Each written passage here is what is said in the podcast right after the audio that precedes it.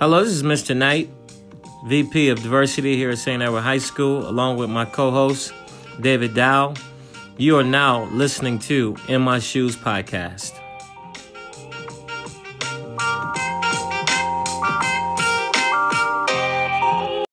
Uh, tonight we got on Aaron and uh, Andre Eanes, um, 2008 graduates of St. Edward. Uh, they play basketball and football at St. Ed's. um, Andre went on to attend University of Cincinnati. Aaron went to uh, Bowling Green, and then they started um, A&A Management in 2012.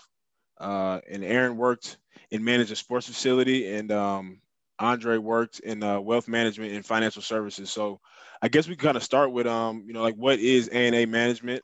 Uh, for, for, me personally, from the outside looking in, it's kind of, um, you know, we see some of the different athletes you guys are working with. You know, we just talked about Denzel Ward, Travis Kelce, uh, some other guys. Um, but what exactly like do you do for them, and how does how does the management uh, side of things work? Yeah, I mean, so you know, at the end of the day, we like to call ourselves a boutique management firm and a boutique talent agency. And um, you know, ultimately, what we look to do, you know, for guys is really figure out who they are, what they care about, and then where they want to be kind of post career, and develop a suite of services basically around you know marketing, branding, which kind of gets to the who guys are, and um, you know, everything from traditional what you see as social and digital marketing, traditional PR strategies, um, you know, commercial deals, you know, stuff like that you know, then the community outreach part, which is developing nonprofits, creating their nonprofits to drive strategy and, you know, wherever market they're in is kind of like, you know, what, you know, the what and like showing them what, who they are, what they care about, and what they're passionate about outside the field. And then the other part is kind of the business development, which is where the business development side, which is what Andre kind of focuses on, which is everything from, you know, financial management, licensing and merchandise, you know, entertainment and crossover, you know, opportunities. And that gets to kind of really like, okay, you have your career, great. You have your passion in the community, that's great. But like, how are we taking that platform that you're given, you know, as a professional athlete, and then you know, extending your you know opportunity to earn money, you know, well into the future. And from a business standpoint, you know, that allows us to not only you know work with guys, you know, early in their career, but really keep a client for you know, in Travis's case, you know, for you know not only 10 years of his career currently, but you know, 10, 20, 30 years post career, and actually generate a lot more meaningful, you know, relationships, interaction, and ultimately, you know, money. So, you know, that's kind of a very quick version of, you know, what we do. But at the end of the day, it's very simple. You know, we sit there, figure out who our clients are, what they like, what they want to do, and ultimately develop kind of a strategy around getting them to where they want to be and where we think they should be. And then, and then just in terms of you talked about like uh, helping guys kind of build their brand. Um, I, I, guess like what do you see like how do you see like how that's so important today? You know like uh, whether it's through social media you know twitter instagram um, just people kind of like building their brand and, and expressing themselves in those ways and, and obviously can eventually turn it into things that could become monetary. So like what's the importance of that?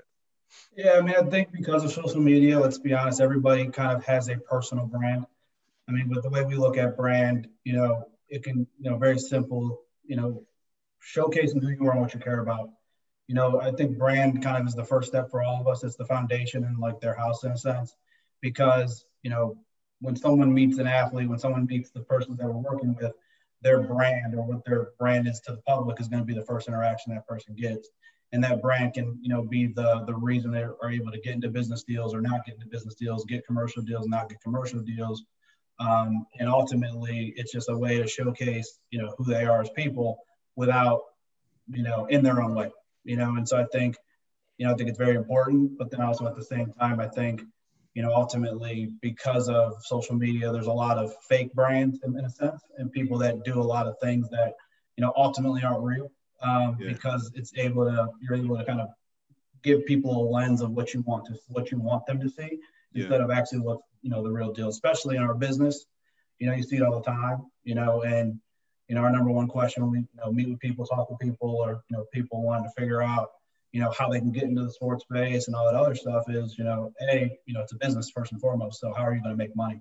Right. And a lot of times in this space, because of the people you're around, the access you get, the things that you can do, you know, it's it's over glamorized, and it's not one of those things that, you know, people, you know, there's a lot of people that just are just doing it for social media. They're not really doing it from a business standpoint. Yeah. Right. That makes sense. uh, so like, so how did you how did you guys get into the um like the management business? Like, how did that kind of start for y'all? I mean, it, it's I mean, it started honestly at Eds. You know, we had a good group of friends. You know, all of them played sports. And our family was in business, you know, growing up in franchising. So we always knew we kind of wanted to do something in business. We wanted to do something in sports.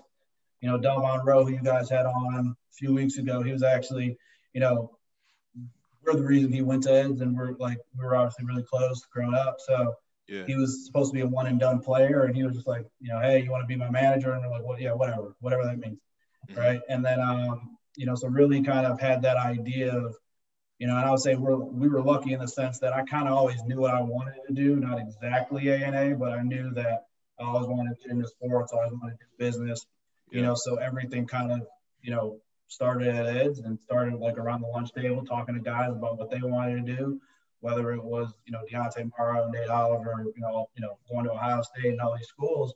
So we just had a big network of friends that kind of played sports. And you know, like when those guys started to get, you know, in college, you know, I was at college working in, you know, sports.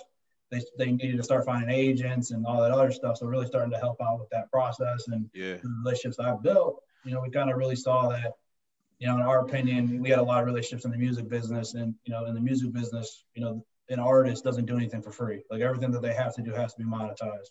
Mm-hmm. And but the athletes, because they make so much money on the field, everything that they do is basically free. They go to the clubs for free. They you know post things for free. They just they just give a lot of stuff away that they don't even know they're giving away. Right. So the idea was kind of you know taking the franchise and background and the background our family had and say like this athlete's a business. You know, so everything that they need to do needs to be you know, a business. How do we either make money off of it? How do we make them more money? How do we kind of have, drive strategy around, you know, let's not let any money fall through the cracks. Mm-hmm. So, I mean, that's kind of where it started out. It's very like simple. Like, what do these guys need? What do these guys aren't getting? Especially back then, you know, everybody, you know, relied on their agent and, you know, oh, my agent does this. But, you know, you look at the services the agencies provide, it all, they all say the same thing, but they don't actually provide it. Right. So that, yeah. that those, you know, looking at it, like looking at that need and just saying, okay, let's let's actually provide these services because these guys actually need these services. Yeah. So that's kind of like, you know, ultimately how it got started. For sure. Yeah, that's that's dope that y'all was able to take them uh like those relationships that y'all developed at St. Ed's and kind of see that through into, you know, what your management business is now. Um and, and so you talked about, you know, like you went to um you were a student manager at Bowling Green and, and you kind of always knew you wanted to get into sports. So for people that are like, you know, let's say, you know, for example, St. Edward students that are interested in sto- interested, interested in sports, uh, maybe didn't have the talent to go on and play, you know, collegiately, um, but they still want to be involved in, in kind of figure out a route to where they can get to the point where they can, again, like have a career within the business side of sports. What's kind of like a route that maybe you guys took um, or a route that you could see people taking or that maybe people within your field have taken to uh, get to that point, like where you guys are now? Mean, I'll, I'll say my my route, and I'll let Andre kind of talk about his because it's a little different. But I would say, you know, we were fortunate. I mean, we just we knew a lot of people. So like my senior project at St. Ed's was with Mark Shapiro of the Indians, right? And so, you know, it was one of those things where, you know, first day of class, you know, at Bowling Green and sports management, they're like, oh, it's not about what you know, it's about who you know. But we knew a lot of people. Uncle, our uncle played with the Browns, and you know, we just had a lot of natural relationships. So it was one of those things where you know we could just through a network of people, we can kind of get to where we need to get to. You know, so you know, everyone's not going to be that lucky, but at the same time, you know, I did every job under the sun. You know, I worked. You know, you don't get paid to be a student manager; you work for free. I didn't get paid to work for the Browns; I did that for free.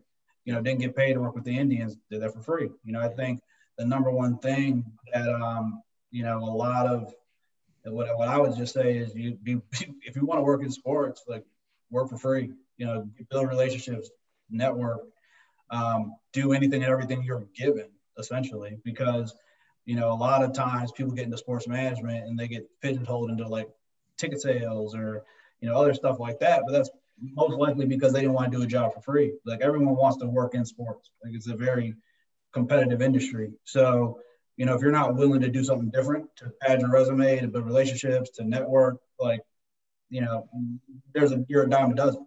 So it's like it's, it's very easy to find someone, you know. So I mean, just kind of like I said, it started as a student manager, and the other thing, a lot of guys they want to go to these big programs and be like, you know, work with a program, but that's never going to happen because you know, for the most part, it's all about who you know. And if you're not a former player, or your father's not a big booster or a donor, they're never going to work with you. But at, at, a place like Bowling Green, especially when we're lucky in Ohio, we got like 10 D1 schools in Ohio. Yeah. And if you go to like an Akron or Bowling Green or any MAC school, like they, their resources are like shot. You know, so you get lucky. So I was lucky that, you know, I went to Bowling Green. I knew that's where I wanted to go. But start working their football program. Dave Clawson, who's now at Wake Forest, was there. Sean Spencer, who's at the D line coach for the, you know, the the Giants you know, he's there, you know, like that whole staff. And if you look at Urban Meyer, where he started at Bowling Green, and his whole staff, like they're all head coaches. Yep. So like there's a very small staff. You're they not enough people to do extra busy work. You know, Mike Martz's son, who's a Super Bowl winning coach, was you know was on the staff as a GA, and he would teach me how to break down film. You know, and then you'd have every single NFL scout come in, every single you know NFL team come to pro days. You just network, and then you know I was handling recruiting and and stuff like that. So you know, it was you got a lot of hands-on experience, and like that experience led me to the Browns.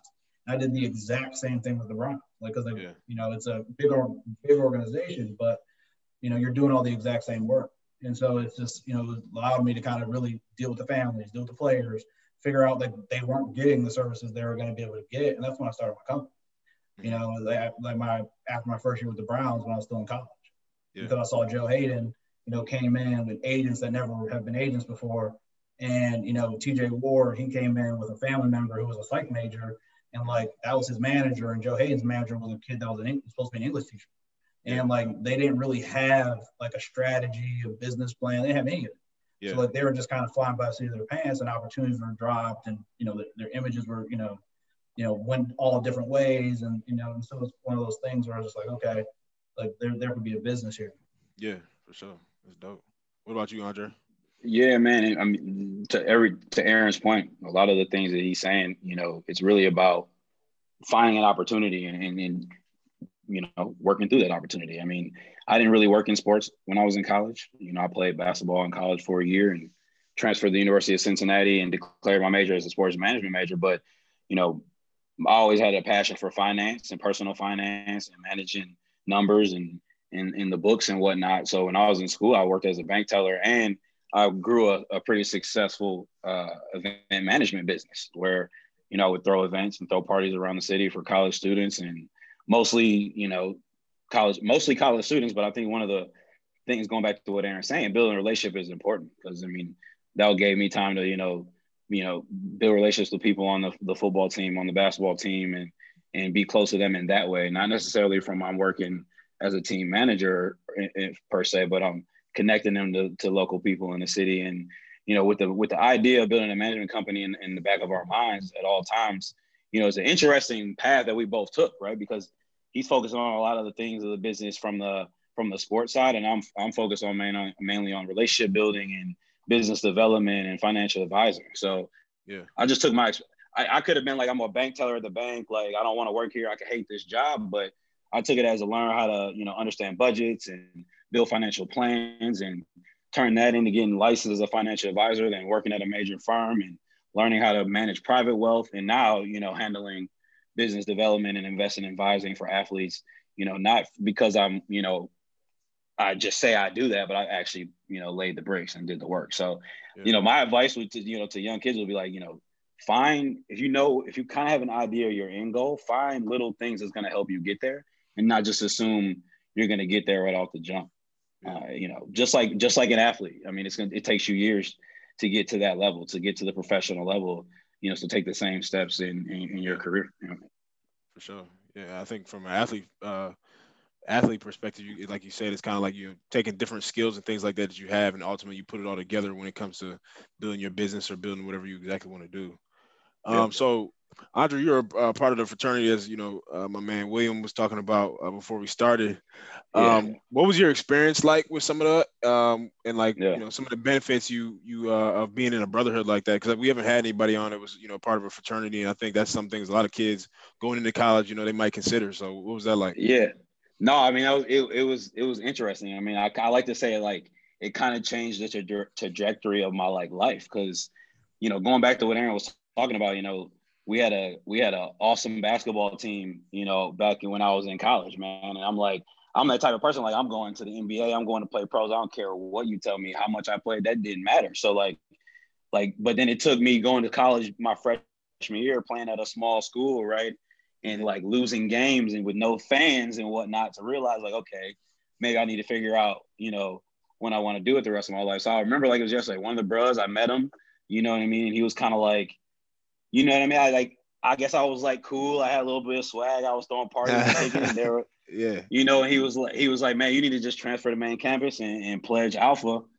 And you know, that fall I pledged, you know, alpha and became alpha. But it forced me to go to main campus, declare a major, focus on what I'm gonna do with the rest of my life versus, you know, hold on to that basketball dream that I had. So it taught me how to build relationships, network with people, you know, and basketball was that thing that was bigger than me, you know what I mean, that I wanted to be a part of, where then alpha became that. You know what I mean? Yeah, so sure. my like my sayings to this day, we all have daughters, you know what I mean? They all hang out like all the same age, right? FaceTiming each other, man, it's crazy. So, Mhm. you know, the brotherhood is real, you know, 10, 12 years later, you know, I'm still very close. As you know, Bill on the call right now, we're in the same group group chat, man. We talk about stuff all day, every day. So Mhm. um, you know, so it was a it was a great experience. You know, Aaron will tell you he made a couple trips down 71 South or 75 South from BG to come hang out uh, and, Yeah. and whatnot. So, but yeah, Yeah, but I hate group chat, so like I would be muted. Like I'd mute every one of them. he would mute everybody, but then be the one that didn't stop talking when we got to the party. You know what I mean? Yeah, yeah, yeah, yeah. Okay, I got you. That's what's up. All right, so so what is it like doing um, business with your twin brother? You know, obviously I have a twin brother, so I'm kind of particularly interested in this. But uh, like, what, I mean, I mean, obviously, you know, they always talk about you know doing business with family and stuff like that, but- and stuff like that. But that's your twin brother, so like, what's that like? Uh, you know, you both, you know, heading up a company like that. You want me to take it first, or you want to take it? I mean, you know, you you can go ahead. I mean, I, I'll, I'll start. I'll start. I mean, I kind of told you guys a little bit to start the phone call. I mean, working with working with your twin brother is, is, is interesting. Yeah. Right. Sometimes annoying. Sometimes, uh, you know, super beneficial. You know, I think he'll, Aaron will attest to. We argue a lot. You know what I mean? But we're always arguing the same thing, but just in different ways, right? So, like to the outside looking in, it's like, what are they arguing about? But then we always come to the right conclusions. Man, Uh, and then and then sometimes he just he's just saying everything that I wanted to say, so there's no point in saying anything. So it's like it, you know, sometimes you you know it's just you got to be able to learn how to communicate with each other and do it effectively, man, and just you know know when to let you know each other say the right things, especially when we're having like recruiting meetings and whatnot. So it's it's interesting, you know what I mean? It has its days, I would I, I would say. for sure. Yeah, but I'll, I'll also say that we were at, like we've all like in our in our household we we've always just been like say what's on your mind and you know business is business family's family. So like where some families like they rely on the family too much but like as andre you know kind of said like you know even though we knew we were going to work together with A&A until like we knew exactly what each other's role would be we didn't work together because like it just wouldn't work out you know? So you know i think he really like he came into A&A what two three years ago and we're going on 10 years. Now he was always a part of A&A but like Yeah. until we knew like exactly what the role would be because as we grew up we were always taught like if you don't have a role like and you get like what like it, what are you doing right? Yeah. so you know it wouldn't have worked out if we were doing the same thing because we're going to be doing the same thing you know? So it, it really worked out that like he kind of handles the financial the business i mean you know the business management stuff because we have clients that came in that really required it. And it was one of those things where it's like if you're not coming on full time and being on full board like we're gonna have to hire someone to do this.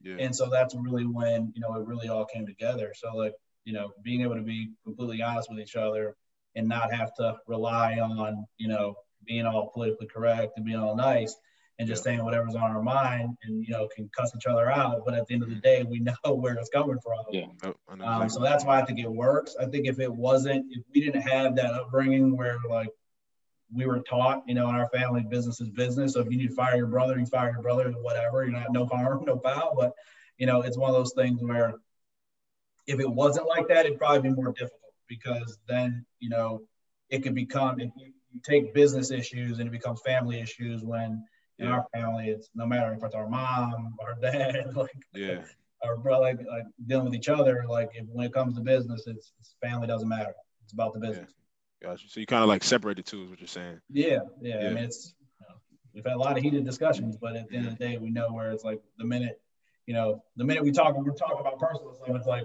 like whatever we are talking about business wise. Yeah, exactly. I feel that for sure. And, and that's that's that stuff is important too, man. Like you know, because if you look look at our parents, man, it was it's interesting because it's like how you see your parents and yourself. But you know, our you know our dad was more of the the business guy and things like that, and my mom was more the financial person, right? And it's interesting the traits that I take from her and the traits that he takes from my father, and how we're like, okay, like the bottom line is the bottom line. Do we want to grow a business or do we want to be, you know, great family members to each other? You know what I mean? It's like we're going to be family no matter what. But if we fail in the business, that's just going to create a whole bunch of issues, you know, that we don't need. So I think being able to separate the two is definitely extremely important. Because I was I was adamant at the beginning. I mean, we're you guys, you can tell a little bit like we're different anyway. So like yeah it from the beginning, it was like, look, you know, I, like I always thought Aaron was going to be the one managing me when I got to the NBA. You know what I mean? Like, so it's like I never thought he was going to make it to the NBA. Hey, hey, relax, relax, relax, relax. I needed a couple more inches, maybe, uh, maybe, a, maybe a foot, maybe a foot.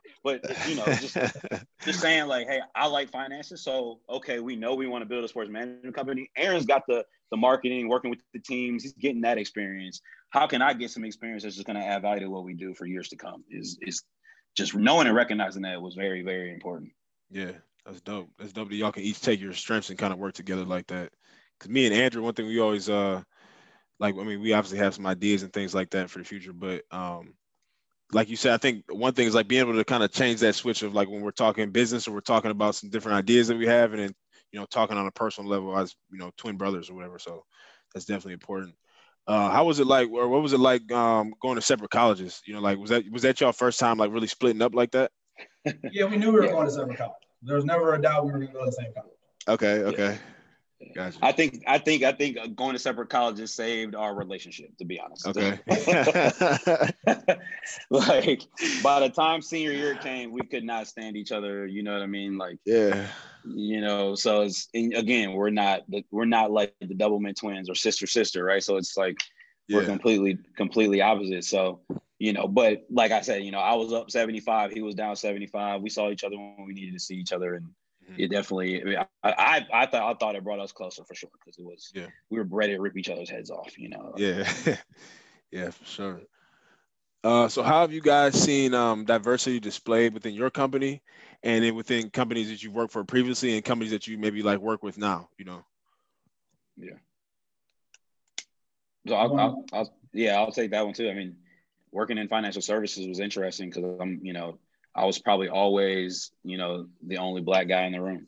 You know what I mean? Like literally always. So when I was working for Merrill Lynch, um, there was 300 advisors on my floor, and, and, I was the only black advisor on the whole entire floor. Wow. So uh, it was a it was an interesting experience. You know what I mean? And I'm like, you know, I don't. They had they had a diversity and inclusion initiative, but it wasn't really uh, they partnered me with a, a, other black advisors, but they were in Atlanta. You know what I mean? So it wasn't somebody I can reach out to and see on a day to day basis. Um, so taking those experiences and kind of fast forwarding to where I'm at now with with the situation is, you know, having more diversity when it comes to the financial management space. You know what I mean? It's it's not we we we kind of like are adamant about working with diverse groups when it comes to bringing partners to our clients because of that reason and giving more diversity and more inclusion uh, in, in the situation. Like some of the financial advisors that we work with, you know, they now who are interesting enough are now at Merrill Lynch and, you know, she's, you know, amazing. She's come, graduated from Columbia. She's half black, half Hawaiian, you know what I mean? Very smart and manages a significant book of business. And I'm like, you know, these are the type of advisors that we want to put in front of the athletes that we work with, given the fact that most athletes are of a diverse nature. You know what I mean? I think seeing people in the financial space that look like them, you know, helps. You know, uh, you know, and we we are capable. So, you know, blacks in venture because I work a lot in the venture space and a lot in the private equity space, and you know, we're far and few between. So, one of the things that we're doing that we have, you know, is an initiative to raise uh, $10 million to, to invest in black owned and minority led companies to help them grow. So, so giving our, you know, the athletes that we work with access to that platform and empowering not only our athletes that we work with, and we haven't talked about this, but we want to work with their orbit, you know, the friends, the cousins that have ideas to grow and build and develop businesses. yeah. you know, we want to work with them too because we know this is somebody that's important to the clients that we work with. So we affect changing the whole entire orbit just to kind of add diversity to the situation instead of just saying, hey, we focus on the client and the client only. Because oftentimes well, our whole thesis is life after the sport, to Aaron's point earlier. And if we don't, if we don't worry about the people in our clients' orbit and help them and empower them to do things to become business owners and and things like that, then you know, I don't think we're doing our job 100%. So I think that's kind of where I'm seeing diversity and what in what we do. Mm-hmm. Uh, Aaron, Aaron may be a little different in the in the marketing space and him dealing with NFL partners and things like that. Um, but I think especially specifically in the financial services industry, I do want to see a lot more diversity and diversity working for people that are diverse, yeah. like professional athletes. Gotcha. Yeah, I mean, we, I see a little more. I mean, obviously, um, but at the same time, you don't you don't see it from the decision maker standpoint at all. Um, so for the most part, you know, we're you know we're fortunate that you know we call our own shots. Like we don't have any investors. Like we don't like we can do whatever we want. And so you don't see that um, in the marketing space at all, and you don't see it usually in yeah. I mean, you don't really see it. I mean, to be honest. So. Yeah. I mean, for, for, for us, it's always been like we've always been taught growing up, play the game. So it's been always natural for us, you know, yeah. you know, just to to be kind of the only the, the only minority in the room. So, you know, we look at it as like as a company, you know, we're we're big on, especially now over the last probably two three years of hiring people. You know, we're like a we, you know the first group of hires, you know, we've all been like super experienced. Um, you know, on our team alone, we have you know, you know, Republican white female, Democrat white female, white male, Chinese, you know, international like, I mean, we have a very kind of broad group, and now we're looking at now that we have a, a solid kind of core team of, you know, people with a lot of experience. We we're looking, you know, in the next, you know, few years, you know, how do we really get back to the universities that we were involved with, the schools we were involved with, to really bring together like a comprehensive, you know, I would say internship programs mm-hmm. to really start kind of for our company specifically, not the industry, teaching people what we want and how we want things because we don't really look at ourselves as a traditional on like the marketing and management side. We don't look at ourselves as a you know traditional marketing and management firm. We look at ourselves as a part advertising agency, mm-hmm. part as a uh, you know consultant, um, part as like a talent agency, and just like doing those types of deals. So when we look for people that we're working with, they need to have different you know traits and characteristics that we're looking for that can kind of like help us get to where we want to get to yeah. And you know, for the most part, I would say when it comes to like looking at you know other other companies or other you know places, you know, our athletes get us into rooms that we know like normally wouldn't be in. And so it's like you know really like educating our athletes that we work with and they're the people around them. To Andre's point, you know what we're trying to get out of things and what we're trying to do so that they can ultimately, you know, kind of affect change from within instead of just you know looking at it from a standpoint of like how do we, you know, they're just able to have a lot. They're just able to affect a lot more change, like from the within side. So, I mean, I think that's you know the way like we're trying to see it. You know, because like Andre said, you know, it's it's very rare for us to kind of be in a room with a lot of people that look like us, but at the same time, you know, we're adamant on working at the grassroots level to kind of give structure to what we're looking for. Yeah. And uh, like, especially with our clients, you know, because as Andre said, if you look across the industry, a lot of their agents, you know, are white. A lot of their advisors are white. Um, a lot of the the people that they deal with, you know, are that. So like we've seen, you know, kind of what their families go through, what they go through, and we have again, and like I would probably say this, we're probably the only you know black firm that has white clients. You know, so yeah, it's not like we just have you know black clients, and yeah, you know, so it's one of those things where we kind of see that like from our standpoint, athletes are looked at as like, you know, this. And like, but we get to know them on a personal level. We understand their insecurities. We understand their vulnerabilities. We understand like what they what they're trying to tell the world, mm-hmm. and like what the world's going to perceive of them. So whether it's you know a client of ours is Jewish, and there's a lot of stuff going on in the Jewish community, and he wants to kind of communicate like his point of view, work yeah. with our communications team to kind of figure out that strategy you know, whether it's our, a white client of ours who's being thrust into, you know, racial conversations because of, you know, his stature and what he does in the community, like how to navigate those conversations, right? And having, you know, those real, you know, talks with them because like what they're putting out there, we want to reflect them the best way possible. But at the yeah. same time, we know their true thoughts and beliefs. Mm-hmm. And a lot of the times, you know, when it comes to like talking points and media and all that stuff, like they you can't explain things, you know, so you really got to make sure, you know, everything that you're putting out there is like the, the best representation of yourself. So, yeah, you know, I think if you look at all the what athletes are doing and how they're doing things, we look at ourselves and especially with all the stuff that was going on, you know, um, in the, in earlier this year, you know, we look at ourselves as, you know, first, you know, affecting change, how we can affect change, and that's through our clients. And then from there, you know, with the representation of the industry, but then also educating the industry to what we think is, you know, what it should be. Mm-hmm. And the hardest part, honestly, is educating the, the prospective clients on and to show them, you know, how things are done. Because there's a lot of times in this industry, like guys don't want to hear the truth. You know it. You you know you you know yeah. where you guys play that. You see it all the time. Like guys want to be bought. Guys want to just be told sold a bill of goods. Mm-hmm. You know, so when you're going in there telling the truth, you're you're you're you're probably the outlier, yeah. right? And so that's that's one of the things that we're adamant about.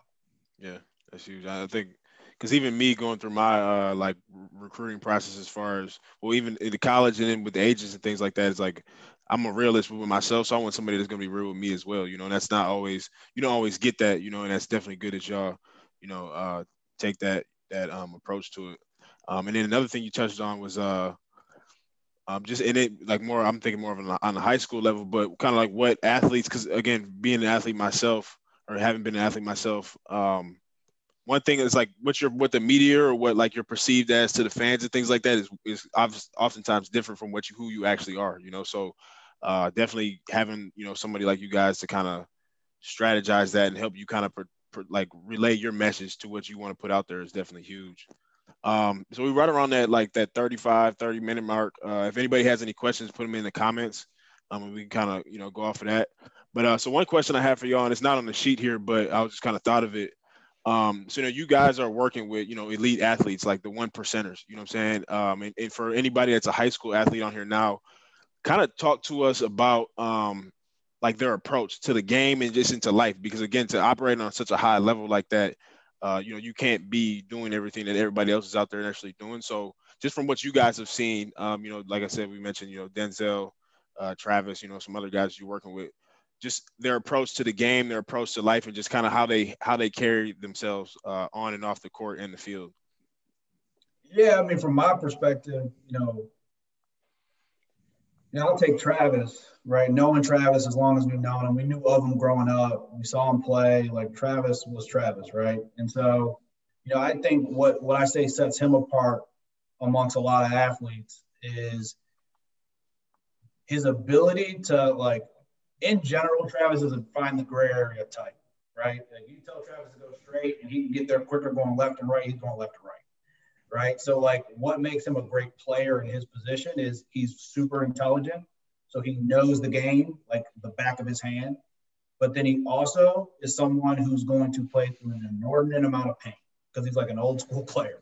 Yeah. So for him, he doesn't care like like I, he doesn't he doesn't really care about like like the game he just had, like how he played. Yeah. It's just another it's like it's what he was expected to do. So like the next like it's a, he's over with, right? At the end of the night, he was like, Yeah, man, you know, thanks, great game, right? You know, and he's on to the next. But if he loses, it's the same thing. Like if he like being at a playoff game where he was the reason they lost. Like he mm-hmm. comes in, his family's there. It's like it doesn't get too high, it doesn't get too low. But yeah he spends an inordinate amount of time studying film. He spends an inordinate amount of time just kind of like practicing his craft and trying to master his craft. And he's singularly focused at that. Where like Denzel, on the other hand, spends an inordinate amount, like spends a ton of time like working out, like doesn't watch as much film because he really doesn't need to. He doesn't feel like he needs to as much on the defensive side of the ball, you know. But I always say thing that I, uh, when we talk to a kid and we try to understand like who they are as a person, you know, generally the guys that are self-aware are like the better athlete. I mean, at the end of the day, like once you get to, especially like when you get to the NFL, like you know, the talent, the athleticism, the athleticism, you know, the, what's going to separate them is their ability to be self-aware and understand their strengths and weaknesses and how to attack those strengths and weaknesses and make sure that they become less of a weakness. at the end of the day. And you know, one of those things is like they're never satisfied. You know, Yeah. You know, Travis can win, you know, have the best year ever, you know, and he's just like, eh. Even us in turn, like even us as a team, like he, I think he, you know, I think I, I forget his stats last year. They were really good, but like we were all kind of like, eh, you could have done better. Yeah. Like, and it's just one of those things where it's just like he's just never satisfied.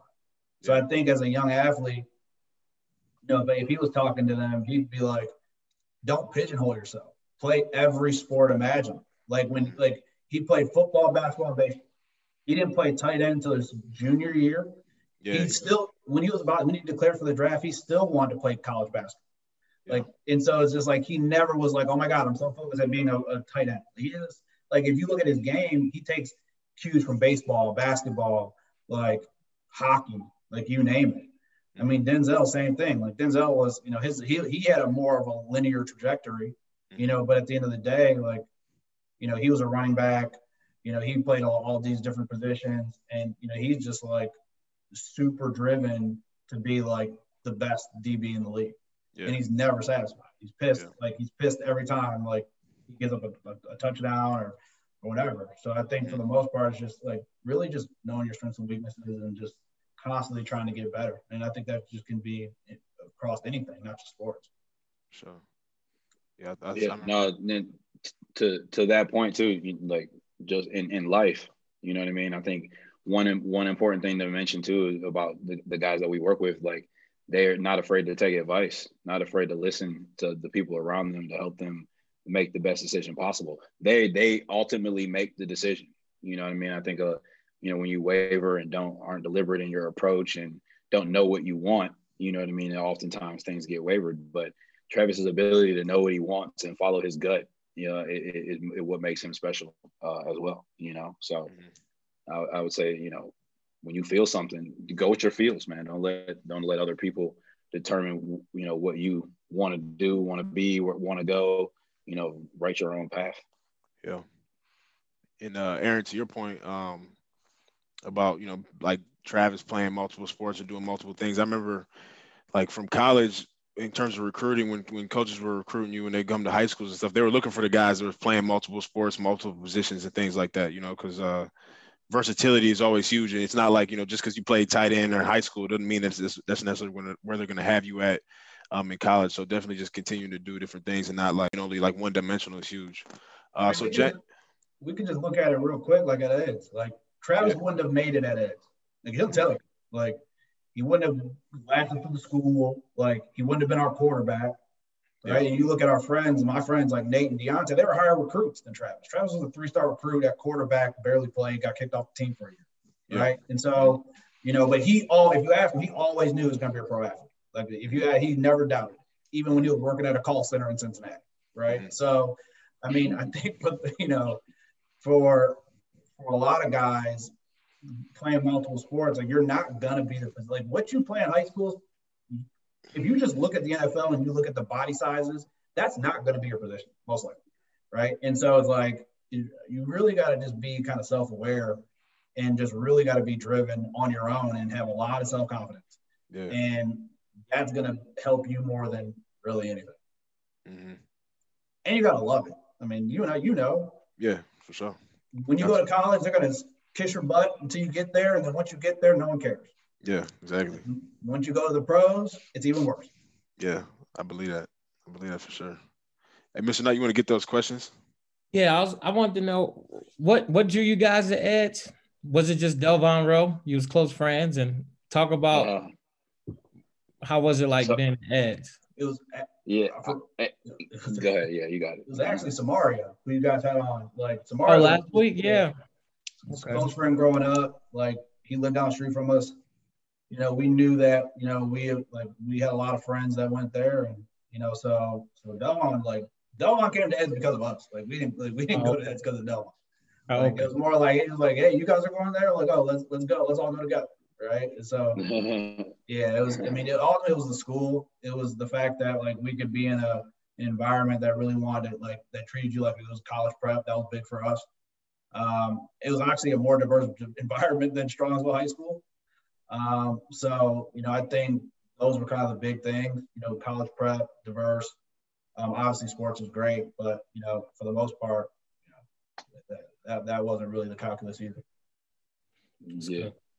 No, uh, Steve Logan was the reason why I wanted to go to Eds. oh, yeah, that boy was a beast back in the day.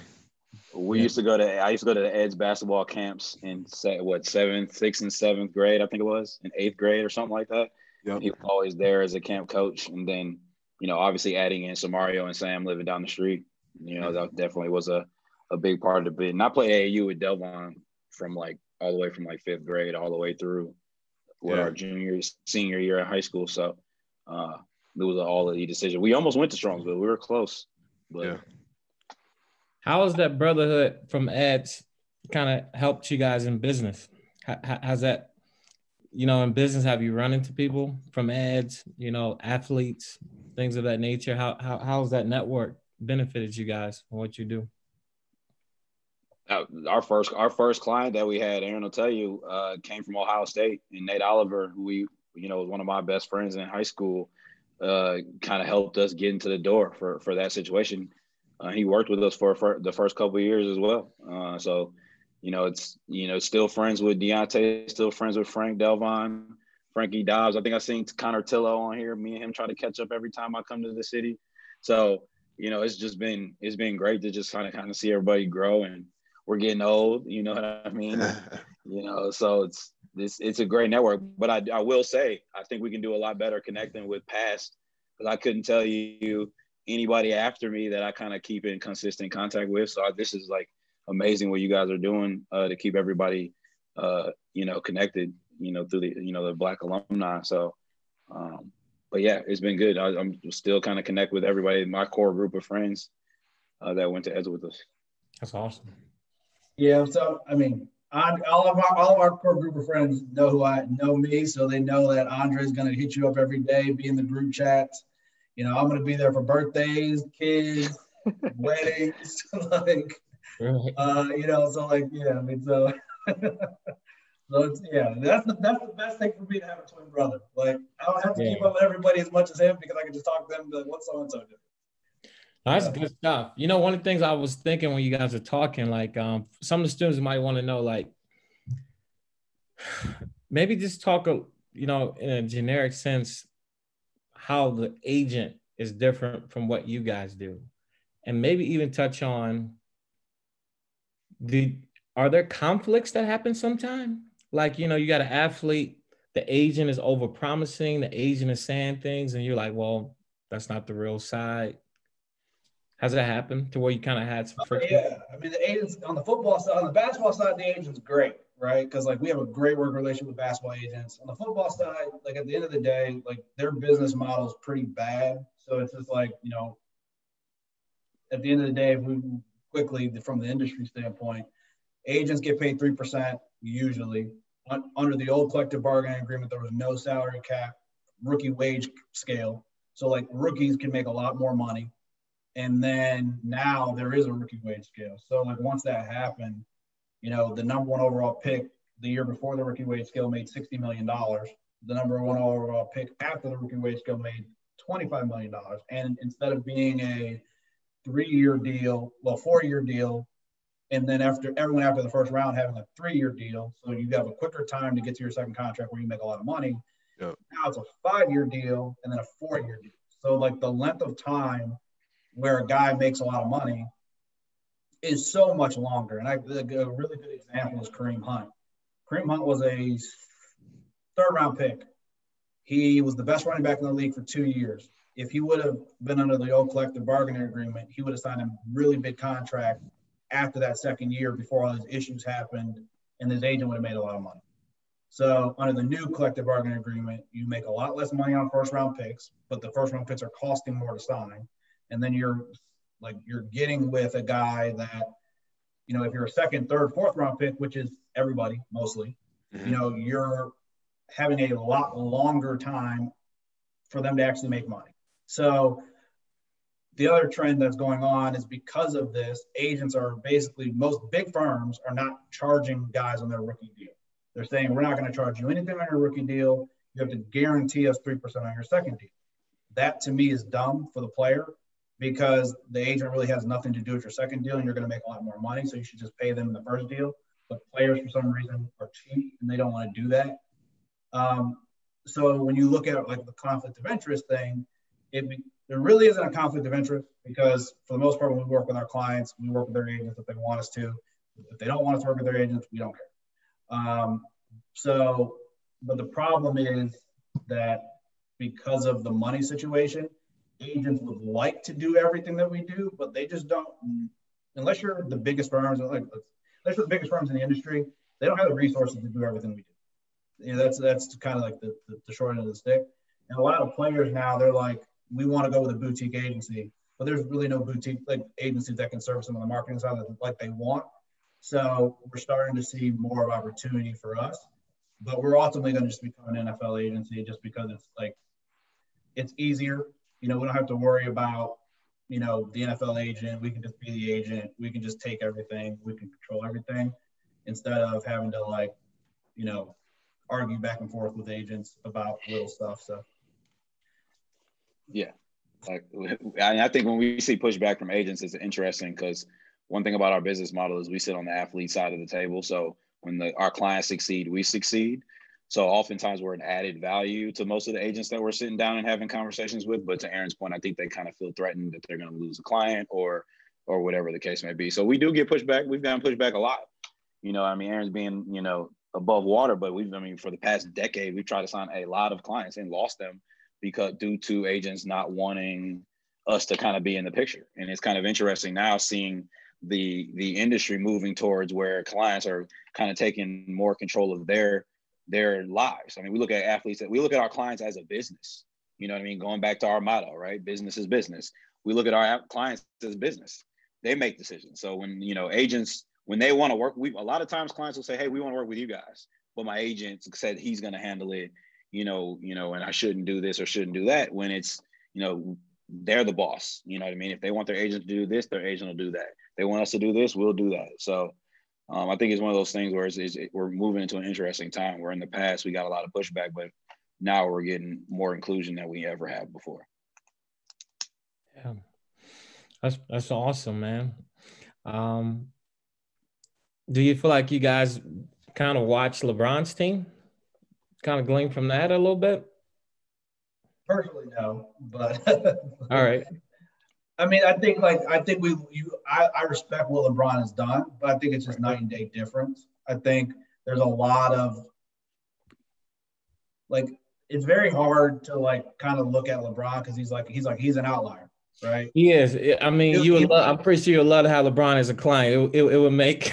yeah, I mean, but it's like you look at like he he knew he was going to be LeBron since he was 14. So right. it's like the amount of like anybody that he wanted to work with, anything that could happen, like it was all like gonna happen essentially. So I think like when you look at him, like he was super smart and putting people around him that he can trust, and then putting and allowing and then not giving them anything, especially, and then making them earn kind of their way and like fig- and like watching those guys kind of like find their way has been really cool to see. I would say the reason we don't really look at them is just because you know the way we look at it, we try to do everything in house, or we try to have a, a, a, joint venture essentially with our partners, and then we try to really kind of look at like on the marketing and branding side, we're looking at what do how does a team sell the team to a brand? We look at how does a marketing agency, you know, create a like a brand right? And then how does a talent agency attack the talent market for their, you know, athlete or, uh, from their for their artists or entertainers, right? So like looking at them kind of doesn't give us much because they're kind of just a, you know, on the uninterrupted side, they're a, you know, digital media company that we sell to. On the the Klutch side, they're just an agency, so that that is what it is you know, and then on the uh, the bad ro- the robot side, they're kind of an ad agency, you know, and like, you know, they're kind of an ad agency. But I mean, yeah, I mean, so, but like for us, it's looking at it and say, you know, how do we give the LeBron level service to a guy who's a third, fourth, fifth round pick that no one's going to care about? I mean, Travis, at the end of the day, people look at Travis today and like, oh my God, Travis Kelce. When we signed him, he was a second year tight end that had character issues from the league standpoint. He went on the worst team in the NFL. And then he got hurt and blew out his knee first year and didn't play. Mm. So it's just like, you know, so when we're talking to younger kids, especially younger recruits, And they're like, oh, I'm not Travis. How can you help me? And I'm like, well, you know, considering where you're at, because you're considered a first, second round pick, you're way ahead of where Travis was. Right. And so I think, you know, we always say that Travis, you know, had the ability to kind of like, he just had a lot of confidence in himself. And he, you know, where we got pushed back in the beginning because we had no reputation and we had no record, you know, he went to his agents and said, Hey, I want them to handle everything. Where most of the time, and you know, like players don't tell their players are afraid, honestly, to tell their agents generally what they want, and it makes no sense. Yep. And so it's like it's one of the, it's the weirdest thing you'll ever see. I mean, so like that's that's kind of what we constantly are fighting. Like when we first started, we were trying to educate guys why they needed management. Now we have to educate guys like why we're not too big for them. Doesn't make sense. Mm-hmm. Uh, I think sometimes guys forget guys forget that the, the agent's working for them. You know what I'm saying? Like, oh yeah, yeah, for sure. Uh, but uh, Kevin Martin got a question. Um, go ahead and do it, David. Yeah, so was it's two questions. Y'all can split it up or however you want to do it. But the first one is, what do you think has been the single biggest lesson you've learned uh, to date, either a mistake or a win? And then, um, if a client comes to you with an idea or, or an investment, uh, what is your process on vetting out that idea or investment? So y'all can break that up however you want to. So Andre, you can take the second part. Um, yeah. I'll say the biggest lesson is, you know, ultimately you have to you have to know when to walk away. Um, I think you know, especially in the sports space, there's a lot of people get caught up in the fact like, oh, such and such is this type of player, or oh, such and such is this person when if you look at it and just say like okay from a from a business standpoint you know does it make like does it make sense and having some type of values around who you work with like are they like that's i think that's the biggest lesson i've learned and we've learned and we're constantly learning every day about you know more about ourselves and about you know what we're trying to accomplish because you know obviously in this space it's always changing and so i think for the most part you know, we, me and Andre have a conversation all the time about, you know, who's the right fit and, who's the right client for us. And being able to like understand that quickly, the better. But then also being able to, you know, be able to say like, all right, this doesn't make sense for us. We got to walk away. Mm-hmm. Yeah, no, I agree. I mean, that's that's huge. I think if looking at what we do, if it's you know the biggest thing I take away is like when people tell you no, like don't let that deter you, man, because you know, Aaron, you know, you always on the calls that we get on, you love to reference, you know, how we have this same business model, same business plan that we had, you know, over a decade ago, and it's just now getting some traction. You know, if we had to, if we would have pivoted and sold, you know, part of the company the people that offered to buy it back when it was too early, you know what I mean? We wouldn't be sitting here where we are today. So I think, you know, the biggest thing, you know, to piggyback off of what Aaron said, you know, and to add to it is just, you know, taking your no's as learning experiences and flipping them into yeses is really uh, the biggest thing I've learned. Um, and as far as evaluating investments, you know, is an interesting process when investments come to come across our desk. Uh, typically, we get lucky because there, you know, there was some pretty reputable firms. So internally, we just we go through a three start three step process in which we qualify the investment. We run a risk analysis on the investment. Then we score the investment and try to decide if it's uh, something that our client should get into. We work with the financial advisors, the agents, the attorneys, the CPAs, the whole entire financial orbit to understand if it fits in our client's portfolio. Uh, and that's after we go through our internal uh, investment methodology to, to decide if it even makes sense to bring it to the table. So then after that happens, you know, we set up meetings with the founders of the company, the, the owners of the company, the employees of the company, um, and kind of vet them and see if they're on the same page as they're all on the same page. And then we go to the client and we bring the client all the information that we discover. We put together a dossier basically that kind of explains all the details of the investments, the product market fit, the, the risk associated, how much the investment needs to be, our thoughts on the founders. And then, you know, we just have a deep conversation, you know, with the clients that we work with. And sometimes they'll want to get on the phone and, and talk to the founders and who, the people that are heads of these companies, but oftentimes they just kind of go with their gut. And if it's a, if it's an investment in an industry that they're passionate about and they know there's a thousand hours of work that's been done to even present the opportunity to them uh, we've kind of built that rapport with a lot of the guys that we work with plus we have a, a, a, bench of senior advisors that are you know very knowledgeable in the things that they do from an investment standpoint, and we and we kind of piggyback off of them a lot to get a lot of our investment research and information about markets and things like that. Gotcha. That's awesome. Uh, so I go, you know, right around that hour mark. Um, any any advice that y'all want to leave with uh, current Edsman? You know, like whether it's some things that maybe looking back on your, you know, your careers or like when you were in high school, some things you maybe would have done differently. Uh, you know, some things, just just whatever advice you want to leave guys with. I mean, I, I would just say just be curious. You know, like I think, you know, no matter what you want to do, you know, there's a lot of you have access to a lot of information. So I think you, unlike like I knew exactly what I wanted to do, so I kind of had a path where I figured out how I wanted to get there. But I think for the most part, you know, if you just kind of are curious in whatever it is you care about and follow, and like if you're passionate about something, kind of dive deep in it and really figure out how you can, you know, develop those skills and develop that that interest. You know, you never know when that that interest might actually become something. It might actually become a business or become a, a career or something like that. I think a lot of times people want to just, you know, especially at eds, right? You know, when you, you know, you're you're taught as well as you're taught, and then you're going to these institutions, and you you you get to those institutions, you know, and basically try to figure out like, oh, like I'm, I'm doing this major, but like I don't love this, right? And I think the one thing my dad, you know, always told me was like, you know, he was, you know, he was in franchising, so I thought I wanted to get into like something like that, and he was like, well, you love sports, so why don't you just do sports? And so when he told me that, I kind of just really really figured out how I could do it. And you know, whether like I love, you know, I, I love entertainment, I love, you know, creative stuff, I love all these different things. And then Andre kind of told you, I mean, it's been a 10 year process and we've always, you know, and probably for the first three wasn't making any money doing it. And a lot of the times people would just kind of give up and just be like, all right, you know, I'm not going to work this other job to support this. Like, I'm going to just go do whatever. Mm-hmm. Right. And so I think, you know, for me, like, it's always been kind of that mindset that if I just spend all my time and effort and extra energy on like what I actually care about, I think ultimately one day it'll pay off. And so I think, you know, it obviously has, but at the same time, you know, I'm still, you know, trying to find different things, trying to learn different things because like in this space, for me, you know, you never know what your client's going to be interested in. If you have no general knowledge of it, you, how can you help them figure out what they want to do? You know, so I think, you know, if I can just say anything, just just be curious and just get like figure out whatever it is you, you, you're passionate about, what you like.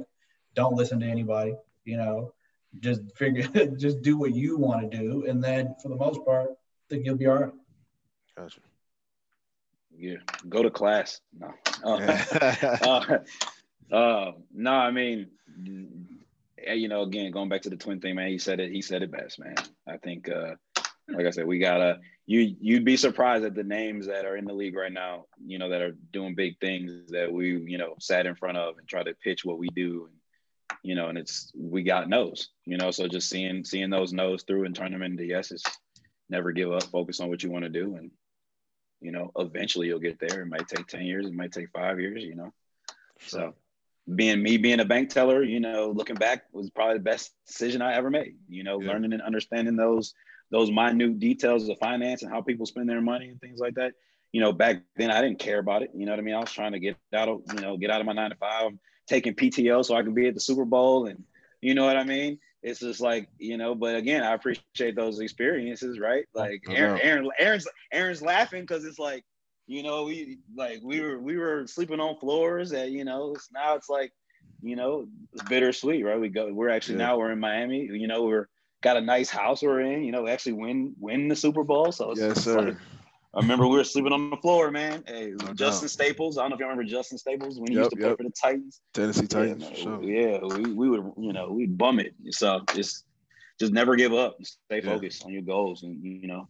I would say also enjoy the process. Like when you're in when you're in high school, enjoy it. Enjoy your friends. Enjoy not knowing what you want to do. You get to college, enjoy it. Post COVID, obviously you know, really enjoy it, take advantage of it, get involved, you know, and then at the end of the day, just, you know, as Andre said, I would say just a, don't be, uh, don't be above, don't be above any job, right? Like, I mean, it's, I think, as Andre said, you know, to, to get to where we got to, I did door to door sales, I did, you know, working at the bank, I did, you know, every odd job you could probably imagine. So it's like for me, like has always been a situation where how do you take that that that job you hate, that job that you're just doing as a job, and learn something out. So like working door to door sales, trying to sell AT&T Uverse and Euclid and other places like that. Like when people just got off work and like me having to knock on a random door just to be like, hey, you know, and trying to overcome objections. It's like I'm sitting down with a family and I know I can help you. I don't care what you say because it's not me like standing in the cold knocking on yeah. your door. Like yep. if you don't work with me, see you. Like thanks, bye. I don't need mm-hmm. you. Right. Yep. So I think you know for the most part, just you know, especially now when you when everything's at your fingertips, everything you got an iPhone, you got an iPad. If you you know lucky, like you can do whatever you want. So just sure. hustle. yeah. Exactly. Yeah, y'all was y'all was definitely hustling, and it's dope that y'all was able to kind of see that through to you know what you're doing now. Um, I want to introduce uh, Mr. Paul uh, Paul Mocho. He's the uh, vice president of St. Ed's. I know he wanted to say a few words to you guys. Thanks, David. Um, thanks, James Knight, too, for for bringing us together. And, and Andre and Aaron, geez, what a great story! Uh, congratulations to to you both, and thanks for taking the time to share that with everybody. Um, you know this this forum that we have and we've been starting and, and again great leadership by david to, to keep this thing going um, on a regular basis is really an opportunity for us to share the st ed's experience for all of our guys and um, you know make everyone feel included in what that could be for them as either eighth graders coming into the st ed's or and, and even our grads they've gone out and you know they're starting to starting their lives, right? They're starting to be, um, you know, who they want to be, and how guys can mentor them, especially, you know, for our minority students, to have guys like you as mentors uh, to them. It's just, it's, it's fabulous. Just be an awesome opportunity for our guys to see alums of different eras, different backgrounds, different generations. Just Kenned's proud and, and, and again, getting every opportunity to showcase it. So thank you again for taking the time and the great story you just shared and, and Thanks for being a good Edsman. No, yeah, we appreciate you. Thank you. Thank you. We appreciate it. Yeah. Yeah. Anytime. Anytime. This is great. Yeah, you guys added a lot of value tonight. A lot of things that I learned, and you know, um, I can't. I don't have enough words to say thank you, man. So we appreciate it. I look forward to future partnerships.